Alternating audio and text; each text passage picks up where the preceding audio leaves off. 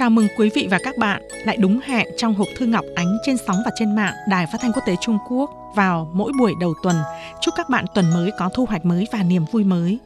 Sau đây, Ngọc Ánh xin giới thiệu với các bạn bài văn xuất sắc của thí sinh thi Đại học Thượng Hải trong kỳ thi Đại học Toàn quốc năm 2017. Đề bài, Dự đoán nghĩa là suy đoán trước cuộc sống ngập tràn các biến số. Có người vui lòng chấp nhận những dự đoán đối với cuộc sống, có người lại coi thường và không cho là đúng. Mời bạn làm bài văn trình bày nhận thức của bạn đối với vấn đề này. Yêu cầu tự đặt tiêu đề bài làm trên 800 chữ. Bài làm, tiêu đề, dự đoán và lập mệnh.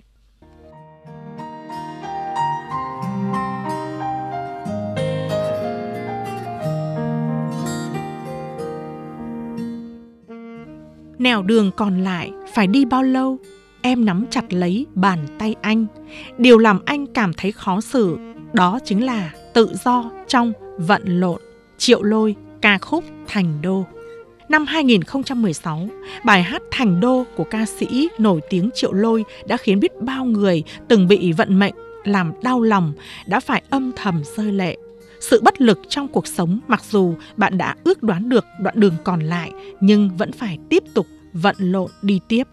Trước sự dự đoán, rất dễ chứng kiến hình thức sống của phần lớn mọi người đó là trong những năm trẻ trung của cuộc đời, tráng trí trong lòng từng thét lên rằng sự thay đổi của thiên mệnh không đáng sợ, khuôn phép của tổ tiên không đáng để làm theo, dư luận xã hội và công kích của mọi người không đáng phải bận tâm hòng để cho những dự đoán về mình tự va mặt.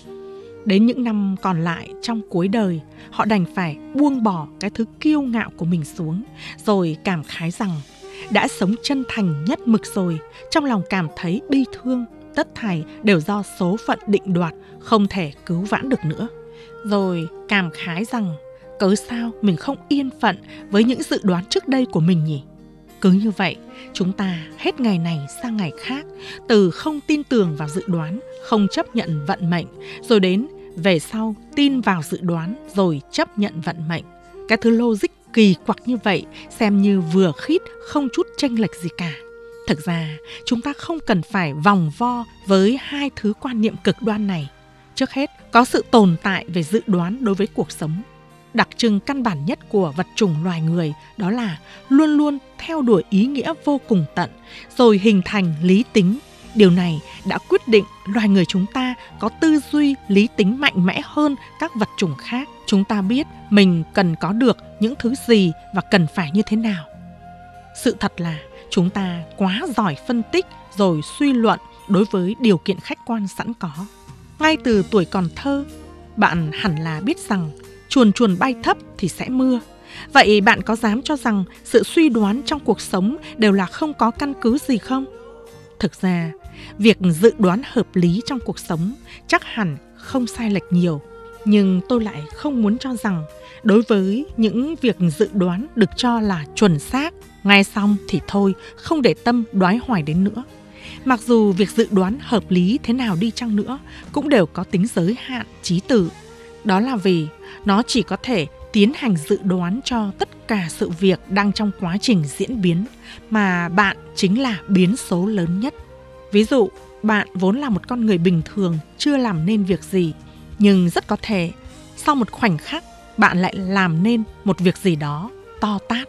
Vậy thì những dự đoán về bạn trước đó là sai và sẽ bị lật đổ, mà ngược lại cũng vậy thôi. Qua đó có thể thấy rằng cho dù những dự đoán trong cuộc sống đều hợp lý, mọi người trong chúng ta hoàn toàn vẫn có thể tự mình lập mệnh. Tất nhiên, với tiền đề là không được có suy nghĩ viển vông thoát ly hoàn toàn với dự đoán. Thế nhưng, thông thường thì lý lẽ rất đơn giản, hiện thực lại rất phức tạp.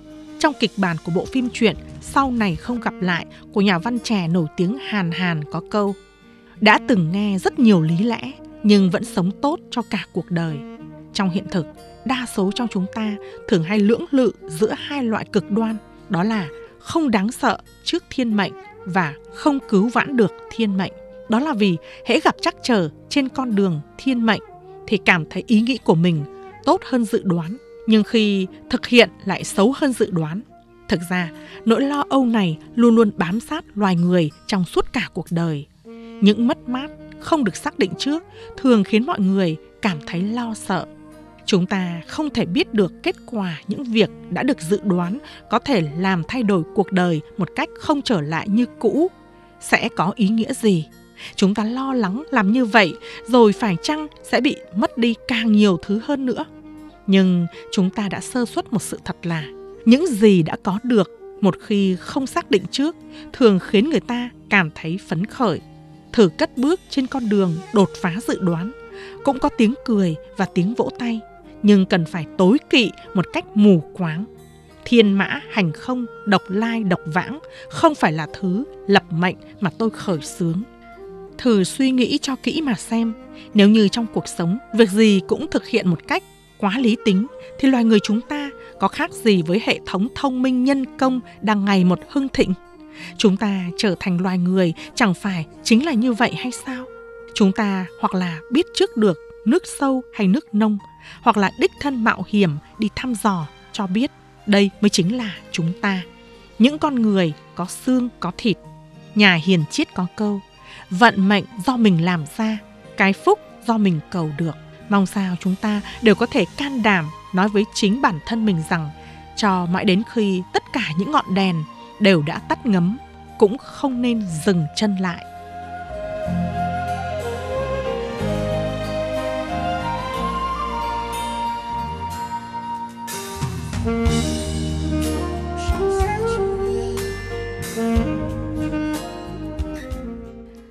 Lời bình Đây là bài văn có chất lượng cao và đẹp trong trường thi. Có 3 điểm sáng như sau. một Lập ý cao xa, có tính tư tưởng và biện luận. Thí sinh không phủ định những dự đoán hợp lý trong cuộc sống, chủ trương phải đột phá dự đoán, lập mệnh cho cuộc đời. Vận mệnh do mình làm ra, cái phúc do mình cầu được. 2. Sử dụng liên từ một cách khéo léo, kết cấu cũng khéo. Hầu như trong mỗi câu mở đầu của một đoạn, thí sinh đều sử dụng liên từ quan hệ chuyển hướng để những câu mang tính thuyết phục vào sâu dần. 3. Tài liệu và nội dung bài làm phong phú, đặc biệt phần mở đầu sử dụng ca từ bài hát của ca sĩ nổi tiếng Trung Quốc Triệu Lôi, vừa đưa ra luận đề một cách khéo léo, lại mở rộng nội hàm của luận đề, sử dụng nhiều câu thơ cho cả bài văn. Từ tiêu đề đến lập ý rồi đến biểu đạt của bài văn đều phù hợp với tiêu chuẩn và yêu cầu của xếp loại trong top bài làm xuất sắc. Bài văn này đạt 69 trên 70 điểm. Các bạn thân mến, hộp thư Ngọc Ánh kỳ này xin tạm khép lại ở đây. Hẹn gặp lại các bạn vào giờ này tuần tới.